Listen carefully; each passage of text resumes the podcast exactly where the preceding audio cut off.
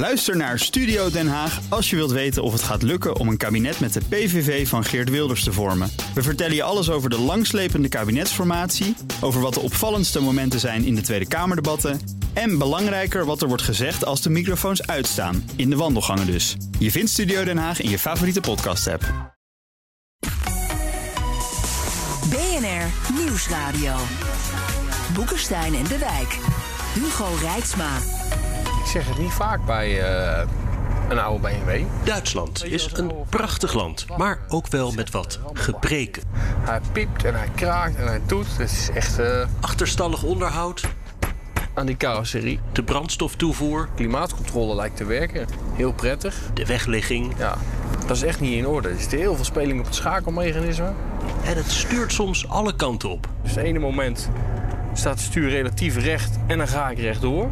Het volgende moment ben ik behoorlijk aan het tegensturen. Durft dit Duitsland een ehm. confrontatiekoers met Rusland aan?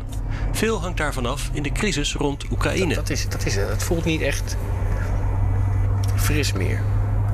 Ja, dat is eigenlijk ook geen schande met deze kilometerstand.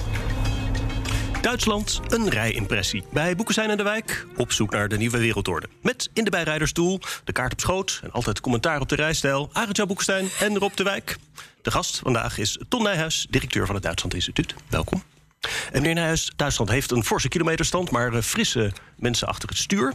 Uh, wat maakt u van de, de koers van die, die nieuwe regering daar... nu in de crisis rond Oekraïne? Is er sprake van een koers? Um, dat, het zwappert een beetje. Hm. Zeker. Um, er is een grote mate van oneenigheid uh, hoe ze handelen en, en hoe zaken te interpreteren. En je zag het eigenlijk al aan het uh, coalitieakkoord, waarin uh, Nord Stream 2, natuurlijk een belangrijk een pijplijn, niet wordt genoemd. en eigenlijk al dit soort zaken ehm, nou, onbesproken nog zijn. En er is een groot verschil tussen de, de SPD, eh, met bondskanselier uh, Scholz en de Groenen uh, met buitenlands minister Annalena Baerbock...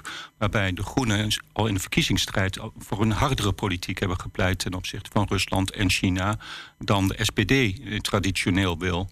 En om rust in de tent te houden dachten ze van... nou, daar praten we gewoon niet over. Alleen dat wordt natuurlijk steeds moeilijker. Met als gevolg dat we de afgelopen maand een kakofonie van geluiden hebben gehoord... Uh, waar geen één lijn uit te halen valt. Ja, Arjan, we hebben het veel over. We hebben het eigenlijk alleen nog maar over Oekraïne in dit programma tegenwoordig. Waarom is de positie van Duitsland daarin zo belangrijk? Nou, inderdaad, er is, er is geen duidelijk beleid. Hè? En eigenlijk zijn alle posities in Duitsland ook intrinsiek problematisch. Neem de Groenen, die zijn bereid om de Nord Stream 2 op te geven. Maar ja, als je de, de, de en ook dus de kernenergiecentrales... die nu de, de, laatste worden nu afgeschakeld... dat betekent dus dat je gas nodig hebt. En Poetin weet dat, dus dat is niet erg geloofwaardig. Nou, dan gaan we naar de SPD, die wil natuurlijk doorgaan met gas. Maar ook die willen dan SWIFT niet uh, afkoppelen. Dus dan blijven er dus twee wapenen die je had... die echt iets zouden kunnen betekenen, die bestaan er gewoon niet. En dat betekent ook weer dat de westerse eenheid verbroken is. Hè. Biden is daar natuurlijk weinig gelukkig over dat dit allemaal zo gebeurt. En dat betekent dat Poetin eigenlijk een hele goede week heeft gehad. Meneer Nijs? Ja, toch een kleine correctie. Um, Nord Stream 2 gaat niet over de vraag of Duitsland gas nodig heeft. Het gas wat Duitsland nodig heeft, kan ook via de traditionele pijpleidingen uh, worden via nummer 1 doorgevoerd. Dus hm. daar gaat het helemaal niet om. Maar Nord Stream 2 was natuurlijk altijd wel een, een SPD-project met, met de oud-bondskanselier Schreuder uh, nog aan het stuur. En je ziet dat hij binnen de partij eigenlijk de partij nog in, in gijzeling neemt. Uh, Christine Lambrecht, de minister van Buitenlandse Zaken, SPD, die zegt van... we hebben SWIFT nodig, want anders kunnen we de Russen niet betalen voor het Russische gas. Ja, echt waar? Ja. En, en, en uh, de, de generaalsecretair uh, die zegt van... ja, nou, over Nord Stream kunnen we niet uh, onderhandelen. Dat mag niet doorgaan. Dus de positie van de SPD is eigenlijk... we willen Rusland onder druk zetten, maar Nord Stream 2 mag niet... SWIFT mag niet... We zijn ook niet bereid uh, wapens te leveren, ook geen defensieve wapens, gegeven ons verleden, terwijl ze wel de op drie na grootste wapenexporteur van de wereld zijn. Ja. Maar wat ze dan wel willen, dat weten, ze. dat weten we niet. Nou, dat betekent dus dat de druk op uh, Duitsland wordt gezet. En niet zo'n klein beetje ook. Ik ben heel benieuwd wat er is gebeurd achter de schermen met, uh, met Blinken, die, die Berlijn heeft. Die was daar donderdag? Ja, wat, gaat die, wat heeft hij gezegd? Ik eh, denk dat hij hetzelfde heeft gezegd als Trump. Althans, als ik blinken was, zou ik dat doen. Eh, namelijk, eh, hoor eens even, als jullie willen, ga, eh, u willen vertrouwen op onze collectieve defensiegarantie in de, in, in de NAVO... dan zul je dus nu ook over de brug moeten komen met hele harde sancties. Dus die, die druk wordt gigantisch opgevoerd. Ja. En Duitsland begrijpt heel goed, zo stom zijn ze ook weer niet...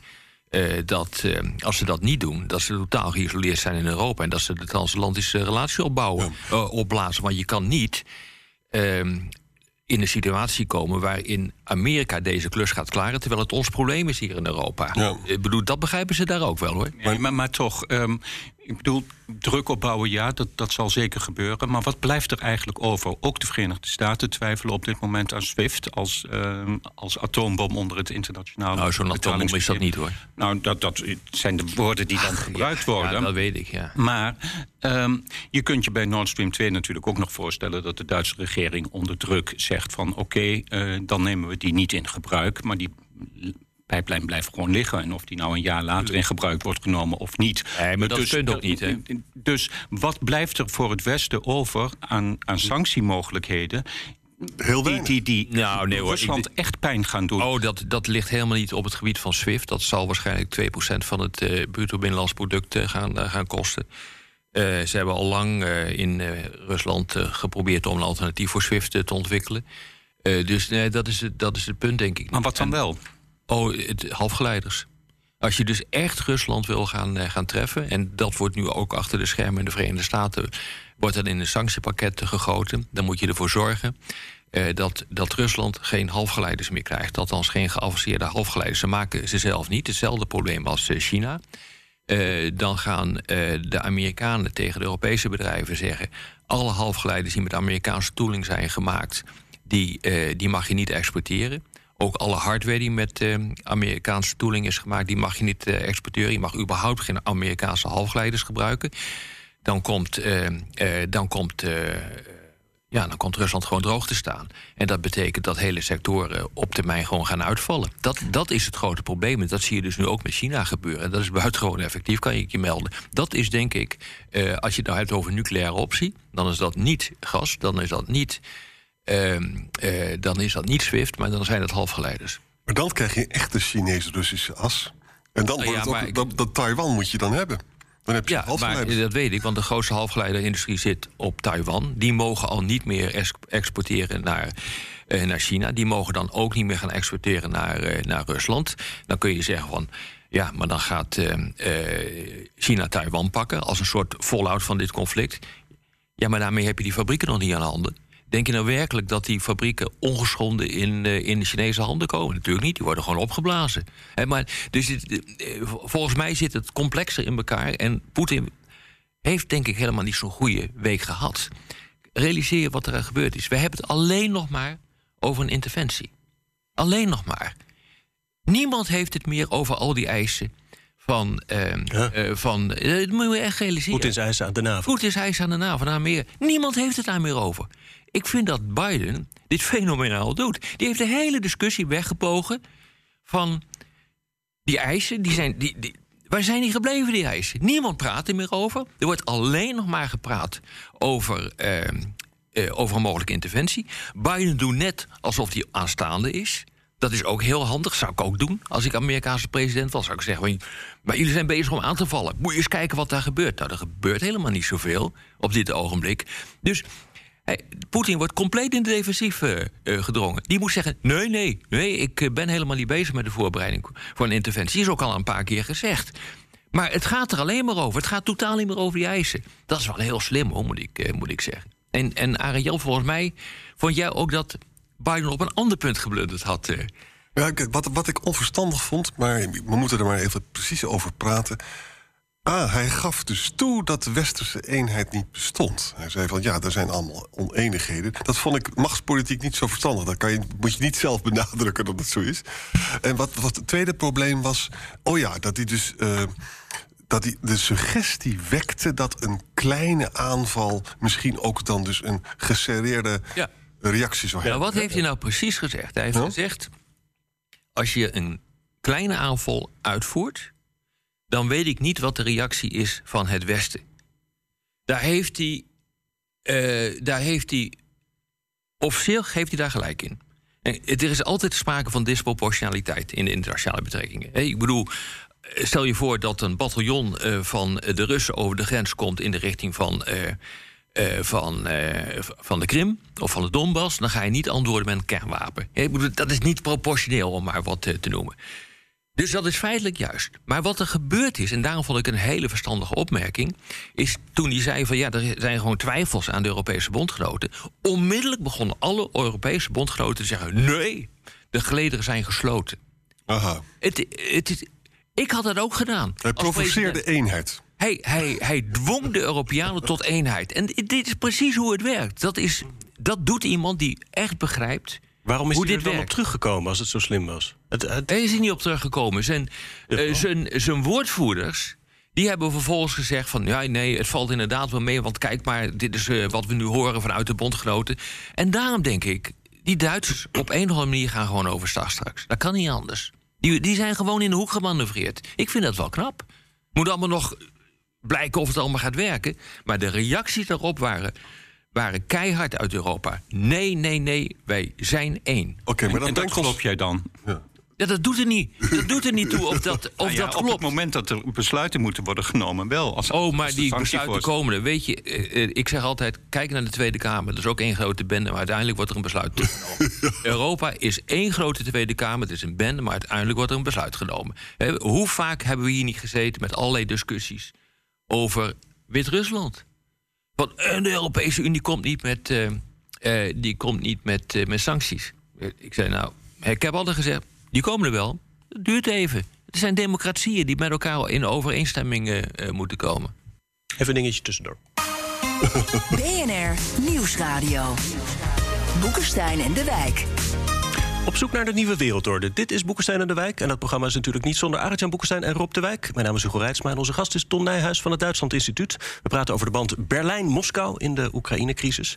Eh, weinig bilaterale betrekkingen, denk ik, waar meer bloed in is gevloeid. Als we nou kijken naar Duitsland, dat dus erg onder druk staat eh, om, om hard op te treden naar Moskou. Hoe, hoezeer speelt die, die geschiedenis daar voor Berlijn nog een rol in, meneer Nijhuis? Ja, dat speelt een grote rol. Eh, natuurlijk heeft, he- heeft de Sovjet-Unie miljoenen mensen verloren in, in, in, in de Tweede Wereldoorlog. En dat, eh, dat levert een, een bepaald. Ja, dat, dat levert natuurlijk schuldgevoelens op en, en een verantwoordelijkheid. En dus, eh, Rusland is er heel slim in om telkens Rusland en de Sovjet-Unie gelijk te stellen. Alsof eh, de- Rusland eigenlijk gewoon de voortzetting van de Sovjet-Unie is. Juridisch is dat ook zo. Nee, de is Sovjet- opvolgestaat. Nee, Natuurlijk nee, wel. Nee, nee, nee. Maar waar zijn de meeste doden gevallen in de Tweede Wereldoorlog? Dat is in de Oekraïne en in Wit-Rusland. Ja, maar dat is ook Eh, wel en zo. dat, eh, Ja. Dus als Duitsland een historische verantwoordelijkheid heeft... dan heeft het ook een historische verantwoordelijkheid richting de Oekraïne... en ook richting Wit-Rusland. Wordt dat En- ook en- zo gevoeld? Jawel, alleen er is altijd een traditie geweest in die Duitse geschiedenis om rechtstreeks met Rusland te praten. Hè. Bismarck zei in de 19e eeuw al: we moeten de draad naar Petersburg vasthouden. We hebben de Oostpolitiek van Willy Brandt gehad, die over de landen van Midden- en Oost-Europa heen contact zocht met, eh, met Rusland. Toen Solidarnosc in de jaren 80 eh, opkwam, waren de SPD'ers niet voor om met Solidarnosc te spreken... omdat je het dilemma had, we willen stabiliteit en vrede... en daarvoor moet je met de machthebbers spreken, dus de communistische regimes. En eigenlijk willen we ook wel vrijheid en democratie voor de mensen... maar dat maken we toch maar even ondergeschikt aan eh, de doelstelling van vrede en stabiliteit. Dus in, in Polen en in de Baltische Staten en dergelijke... hebben ze altijd het gevoel, uiteindelijk gaat Berlijn direct met Rusland spreken. En dat gaat over onze hoofden heen. En dat is een van de redenen waarom de Polen natuurlijk zoveel eh, naar de Verenigde Staten kijken voor hun veiligheidsbelangen. Omdat ze weten dat ze die niet in Berlijn krijgen. Nou ja, afgezien daarvan, ik ben het mee eens met de analyse. Die krijgsmacht stelt natuurlijk ook geen hol meer voor in, eh, Nee. in Duitsland. Ik bedoel, ze hebben er dezelfde bende van gemaakt als wij hier in Nederland en in België. En de, en de Duitse burgers willen absoluut niet meer geld voor defensie uitgeven. Nee. En ze vinden, een groot deel van de Duitsers vinden eigenlijk Rusland beter te begrijpen dan Amerikanen.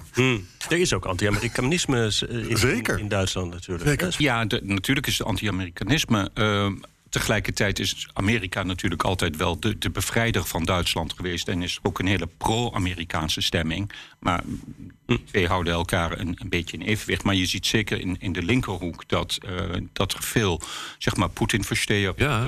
Rusland-begrijpers zijn. En, en dat, Dat valt mij echt op hoor in Duitsland. We hebben eh, een aantal jaar geleden ook een brief gehad van allerlei prominenten die zeiden: we moeten toch een beetje aardig zijn voor, eh, voor Rusland. Hoe, wat is dat nou? Nou ja, dat zijn, zijn die historische contacten. Ehm, het is een- het gevoel ook cultureel met elkaar verbonden te zijn. Ja. Ehm, het is natuurlijk ook het grote buurland. Het is de historische verantwoordelijkheid, het schuldbesef. ehm, En economie. Hè? en, en de economie, ja, en, Ja. eigenlijk vooral het gas, want verder stelt het eh, ook weer niet zo heel veel voor. Nee. Want, want wat, wat is Rusland nou eigenlijk? Het is een economie die, die kleiner is dan die van Italië. Dus, Ja. Ze verkopen er niet veel BMW's. Maar dat betekent dus dat als je naar de Frans-Duitse as kijkt... Hè, de, de Gaullisten hebben hun eigen reden om altijd Moskou in het vizier te houden... want dan kan je tegenwicht bieden tegen Amerika. Vandaar ook dat voorstel van Macron voor het Europees Parlement. Europa moet het zelf niet doen, hè, waar Biden natuurlijk kwaad over was. Duitsland wil dat ook. Dus in het eindspel, dat weet Poetin ook, hè. Ik heb Duitsland en Frankrijk, die zijn eigenlijk wel bereid om een deal te gaan. Ja, maar wat voor deal dan? Kijk, dat is het hele punt. Wat, zou je dan, wat moet hier nou de uitkomst eh, van zijn? Ik, kijk, de, de eisen die op tafel zijn eh, gelegd, waar nu niet meer over worden gesproken, wordt er gesproken, die zijn onacceptabel. Dus ik bedoel, da- dat kan geen onderdeel van de deal zijn. Ik zie niet goed wat de deal is. De enige deal die je zou kunnen maken is een deal over vertrouwenwekkende maatregelen. Bijvoorbeeld het niet stationeren van bepaalde wapensystemen in bepaalde delen van Europa. Ik zou me dat kunnen voorstellen. Het aanmelden van troepenverplaatsingen, het aanmelden van, van oefeningen. Dat kan ik me voorstellen. Maar Maar de Wat- wat voor deal zou je nou Poetin gaat natuurlijk nooit zijn kernraketten uit die enclave Kaliningrad halen. Dat nee, natuurlijk niet. Dat is een heerlijke positie voor Ja, hem. Hè? ja. Dus dat wordt ook lastig. Hij zal ook wat moeten doen en dat gaat niet. Nee, dus het enige wat, wat Poetin kan doen is het Westen voor het blok zetten. Maar dan ben ik heel benieuwd als dat gaat gebeuren. Hè. Stel je voor dat, eh, dat eh, men zegt van eh, die enclave of de Donbass, hè, waar die opstand is, dat wordt. wij erkennen dat als een zelfstandige gebied. staat, als Russisch gebied. Ja. We hebben daar een verantwoordelijkheid voor. Er is ook in 2020 een grondwetswijziging geweest, waardoor die verantwoordelijkheid er ook is volgens de grondwet. Maar, wacht, ja, maar, maar daarmee gebeurt iets wat volstrekt contrair is aan het internationale recht. En ik ben dan heel benieuwd wat Duitsland gaat doen. Want wij- ik, wij ik mag dat- wel hopen dat ze zich ook een beetje aan het internationale recht willen houden en dat verdedigen. Wij zullen dat nooit kunnen accepteren. Hè? Nee, maar, maar nog even op die Frans-Duitse as eh, terugkomend. Want je zegt dan van ja, ik zie het nog wel voor me dat zij proberen met Poetin of met Rusland een deal te sluiten. Ze kunnen helemaal geen deal sluiten, want als er een deal gesloten moet worden, dan gaat het over wapensystemen, dan gaat Ja. het over veiligheid en dan praten we dus over de Verenigde Staten en dan praten we over de NAVO. Frans-Duitse as is in zekere zin goed. Als je met 27 Europese landen gaat praten, dan wordt het een kippenhok. Eh, Dat, dat, dat werkt ook niet. Alleen het punt is natuurlijk dat de Fransen hun eigen agenda hebben. En dat is natuurlijk Europese, of liever gezegd Franse soevereiniteit ten opzichte van de Verenigde Staten. Duitsland zijn eigen eh, eis of agenda heeft. En dat is vooral het, het verzekeren van, van, van gas en goede contacten met, eh, met Rusland. En hoe krijg je dat afgestemd op een, een goed overleg met de Verenigde Staten? Want uiteindelijk zal de deal met de Verenigde Staten gesloten worden in overleg met, met, Met de de Europese NAVO. landen. Ja, en dus, dus je hebt daar gewoon een veto over. Er hoeft maar één land niet mee te gaan. In zo'n, ja, maar dan, dan wordt de druk van de Verenigde Staten wel erg. Nou ja, dan gaan de drie landen niet mee. Nou, het wordt wel lastig hoor, om dat voor elkaar te krijgen eh, binnen, eh, binnen de NAVO. Het hangt er maar net vanaf wat die deal dan is. Ik bedoel, dat is het hele punt. Er wordt wel gemakkelijk gesproken over de deal, maar wat is die deal dan? Nou, een deal zou kunnen zijn, maar dat moet je heel slim doen. En, en het is zeer de vraag of dat gaat werken overigens. Maar je zou kunnen zeggen, je hebt dus een soort congres. Hè, en je zou kunnen zeggen van, luister eens... eh, Oekraïne heeft principieel het recht om zelf NAVO-lidmaatschap aan te vragen. En dat zijn allemaal regels. Maar wij kunnen hier informeel afspreken... dat de komende tien jaar Oekraïne geen eh, lid zal worden.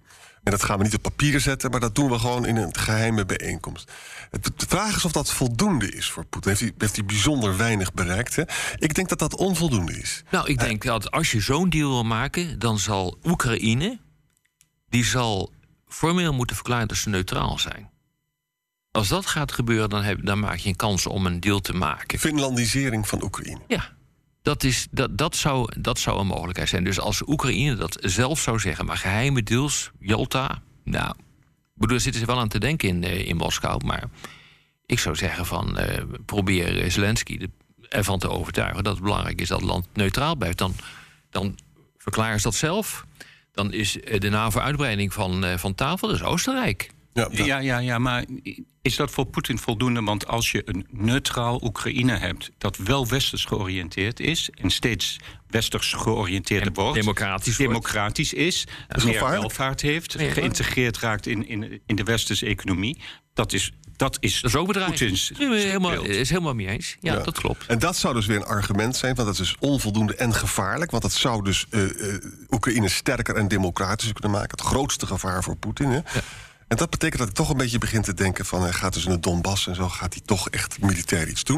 Want dan kan hij zeggen, nou kijk eens, ik heb dat dus gedaan... en ik heb de- Russen daar, die moet ik beschermen... en dat staat in onze grondwet en de Duma vraagt ook om, om dat te doen. En militair kom ik er ook wel mee weg. Hè? En dan heb ik wat. Ja, nou ja, het is het Ossetië, Zuid-Ossetia-scenario. Ja. dus wat, wat gebeurde er?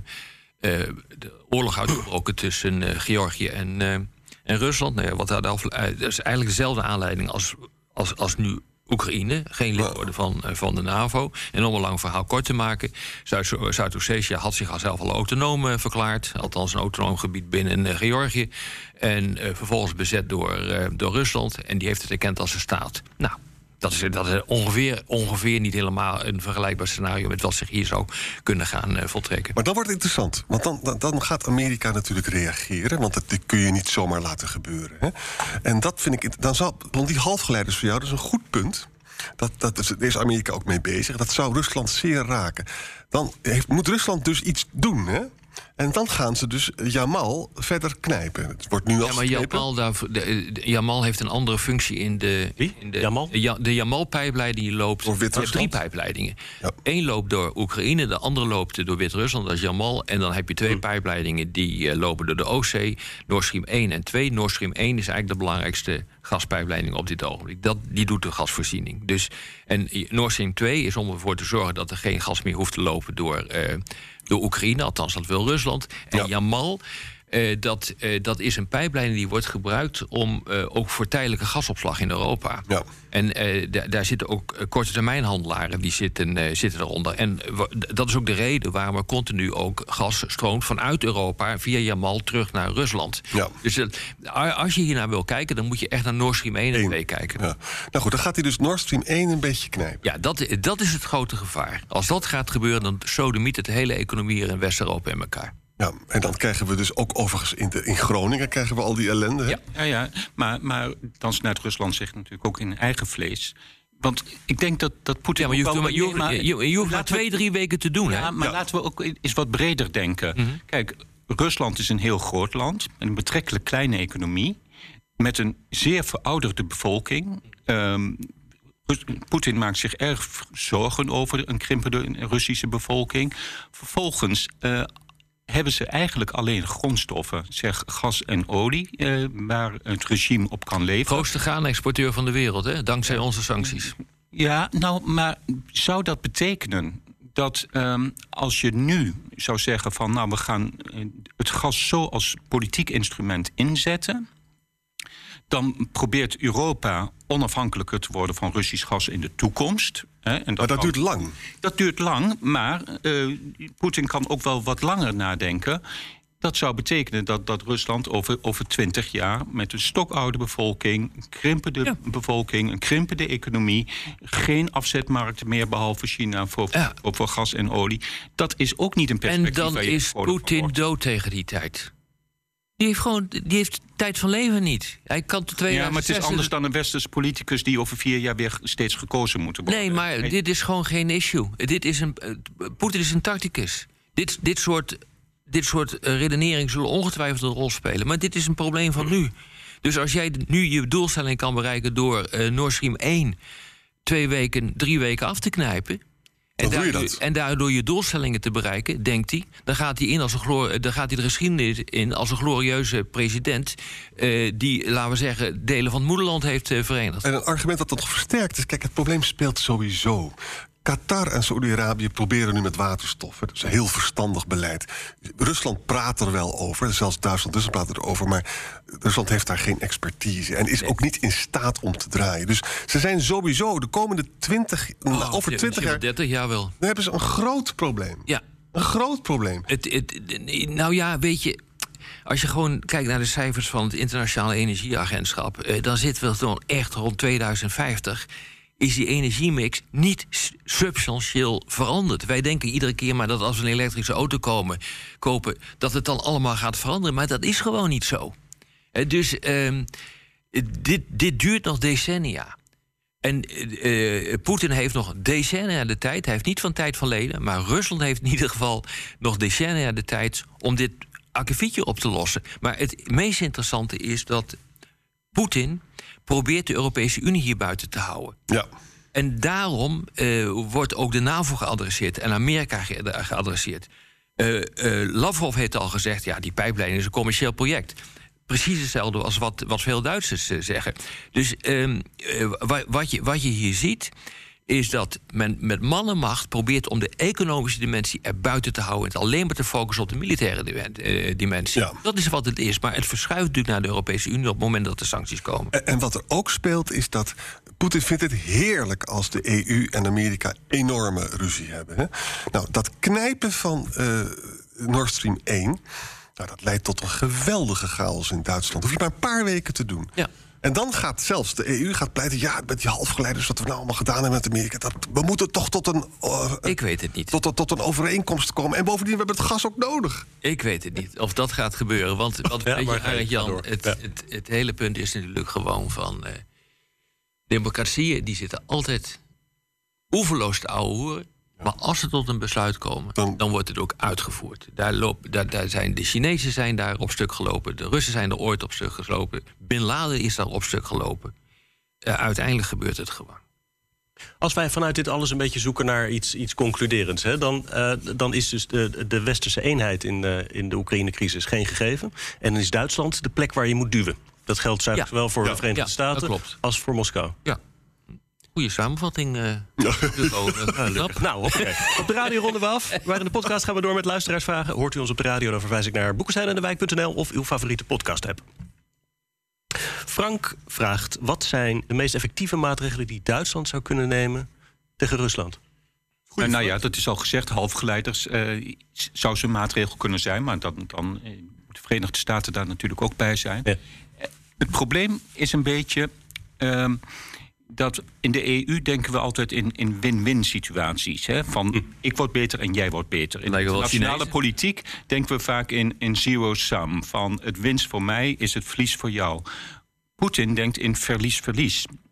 Hij weet, ik verlies, jullie verliezen. Maar ik ben beter in staat, of Rusland is beter in staat... om het verlies langdurig vol te houden. Heel goed. En, en daar zit eigenlijk het punt. Heel goed. Ja, en daarbij, ja, daarbij komt dat er nooit echt drukmiddelen zijn die buitengewoon effectief zijn. Dat wordt iedere keer wel gedacht. Iedere keer denken we dat als we sancties op, eh, opleggen, dan gebeurt er wel wat. Maar eh, ja, eh, hoeveel jaren heeft Poetin nou al geen sancties aan zijn broek? Het heeft gewoon niks tot niks, tot niks geleid. Het, ja, waartoe het geleid is dat Nederlandse kaas nu in Rusland wordt gemaakt. Dat Rusland zijn- zijn, agrarische sector heeft weten op te krikken zodanig dat het nu de grootste agrarische exporteur van de wereld is geworden. Dus ja, eh, die sancties, eh, daar moet je dus ook niet al te veel. eh, Maar dat, dat verlies-verlies-idee, dat geeft toch wel ook een eschatologische aspect. Nou ja, tot nu toe wordt, is, is Poetins, Poetins kostenbatenanalyse, objectief gezien, heel erg in zijn voordeel. Als het dus inderdaad is dat dit soort zware sancties niet worden opgezet. we willen ook geen grondtroepen sturen naar Oekraïne. Ik zal dat ook, zou er ook zeker niet voor pleiten. Ja, dan wordt de, dan wordt de, de kostenbatenanalyse wel heel erg gemakkelijk eh, voor Poetin. En als die halfgeleiders op, op tafel Maar komen... dan wordt het een ander verhaal. En dan heeft Poetin natuurlijk alle reden om wel te gaan praten. Ja, ja, dan wordt het een ander, eh, wordt het een ander verhaal. Want gek is hij niet. Huizend vraagt, kijkend naar de verschillen tussen de Duitse en Amerikaanse posities eh, naar Rusland, of hier sprake is van een geopolitiek spelletje good cop, bad cop. Tussen? Tussen de, de harde Amerikaanse lijn en de softe Duitse. Nee, ik denk dat het wel echt diep ingebakken zit in de Duitse cultuur om zo soft te zijn. Dat is wel heel verklaarbaar. En de Amerikanen, eh, die, ja, die zitten natuurlijk in een supermacht. En die heeft een hele andere manier van kijken op de wereld. Hmm. Die, die voert nou eenmaal machtspolitiek. Nee, dit is ook de moderne tegen de postmoderne wereld. En, en de schuldbewustzijn van Duitsland. Hè?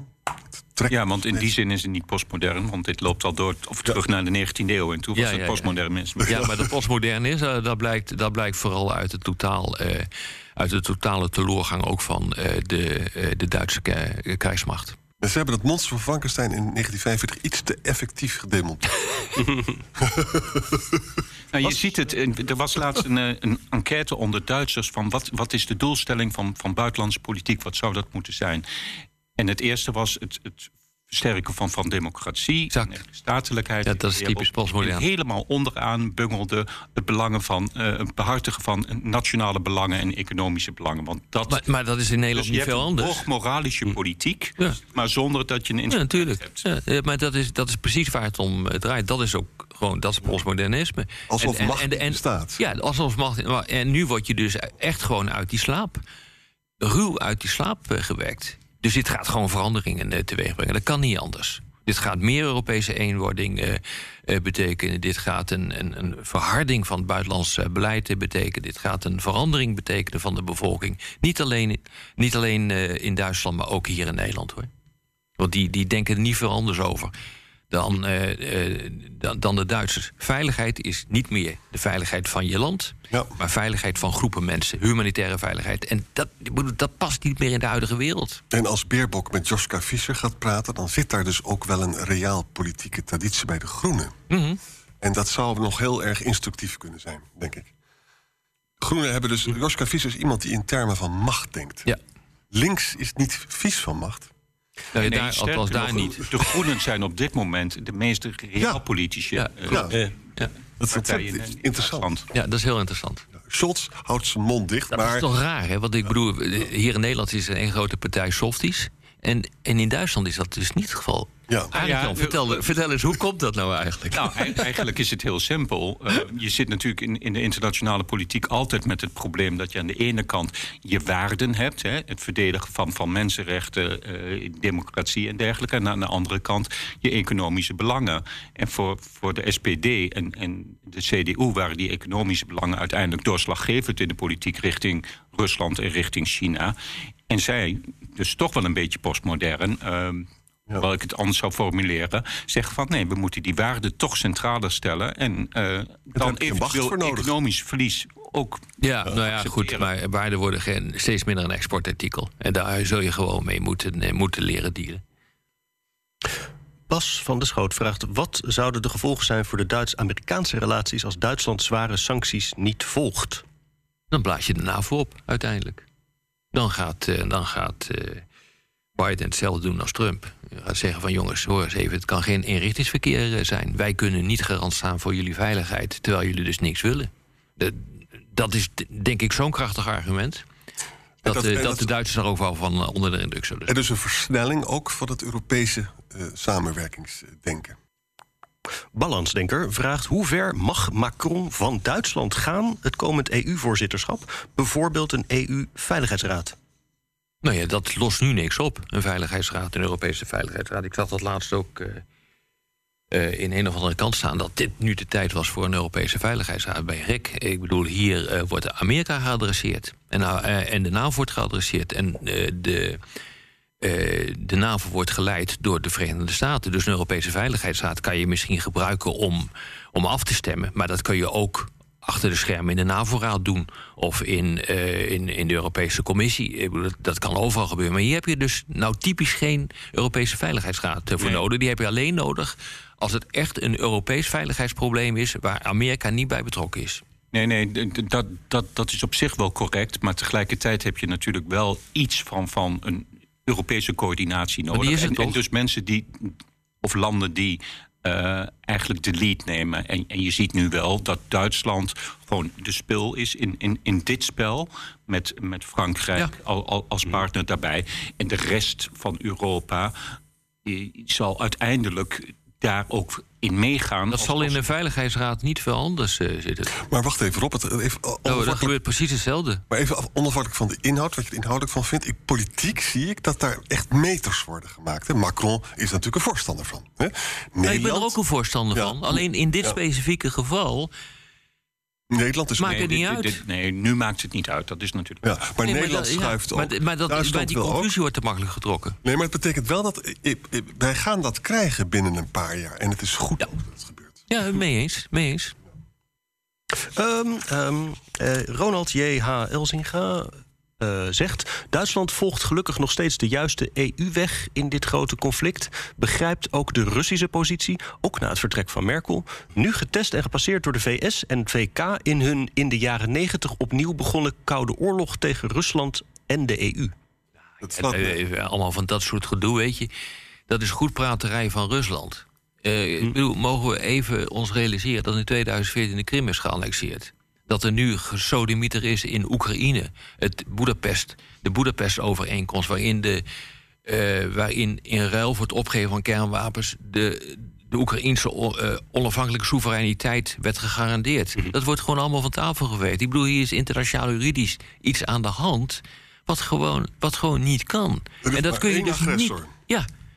En dat, ja, daar, kan je, daar kan je het Westen niet voor verantwoordelijk Hm. stellen.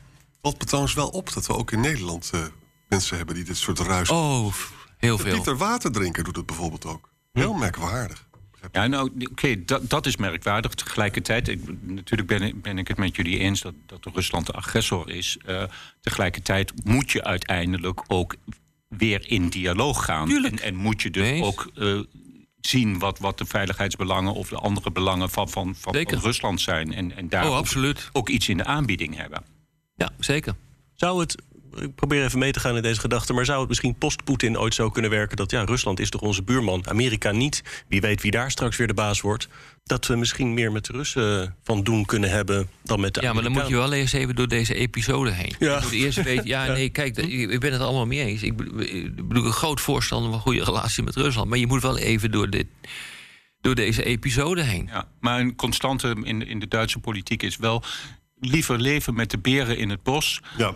Eh, dan, eh, dan experimenten. Eh, dus het is onze groot buurland. Ja. En, en het is in, vele opzichten heel vervelend. En, en, en, natuurlijk een, een, een buurland wat, wat, wat mensenrechten schendt, wat et cetera.